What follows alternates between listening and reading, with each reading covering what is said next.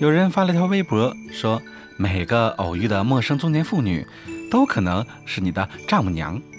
事情挺富有戏剧性的。说一个朋友啊，和他的女友共同经营着一家小店儿，销售各种女鞋。有一天，小店快关门时，来了一个中年妇女，有着一头精干的短发，却在挑选鞋子时犹豫不决。朋友赶忙上去询问、推荐，而客人却很挑剔，一会儿嫌大，一会儿嫌夹脚，一会儿嫌皮料有瑕疵。于是朋友耐着性子来来回回取货，让其试穿。结果折腾了半天，中年妇女还是不满意，转头打算要走。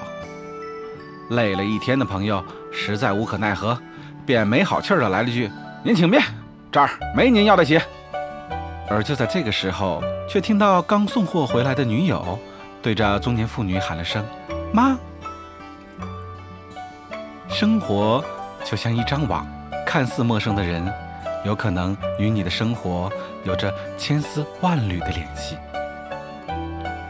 穿行在快节奏的现代生活中，我们与素不相识的人相互戴上了陌生人的面具，难免会不经意侧走心理防线，放松警惕，变得格外放肆或收敛，由此就滋生出一种侥幸心理。但这种心理。毕竟是不可靠的。例如，你的衣服上染了一团油污，却正好要出门，然后安慰自己说：“没事儿，反正没人认识我。”不料偏偏碰上了暗恋多时的女孩。参加宴会时不慎打碎一个玻璃杯，慌忙离开，心里头想着他们都不认识我，没人会来追究我的责任，却被摄像头拍了个正着。所以，面对陌生人，不要有侥幸心理，不要太放肆，不要太嚣张。只因为在陌生人中间，所以更应该保持一颗谦逊平和的心，来处理这种微妙的关系。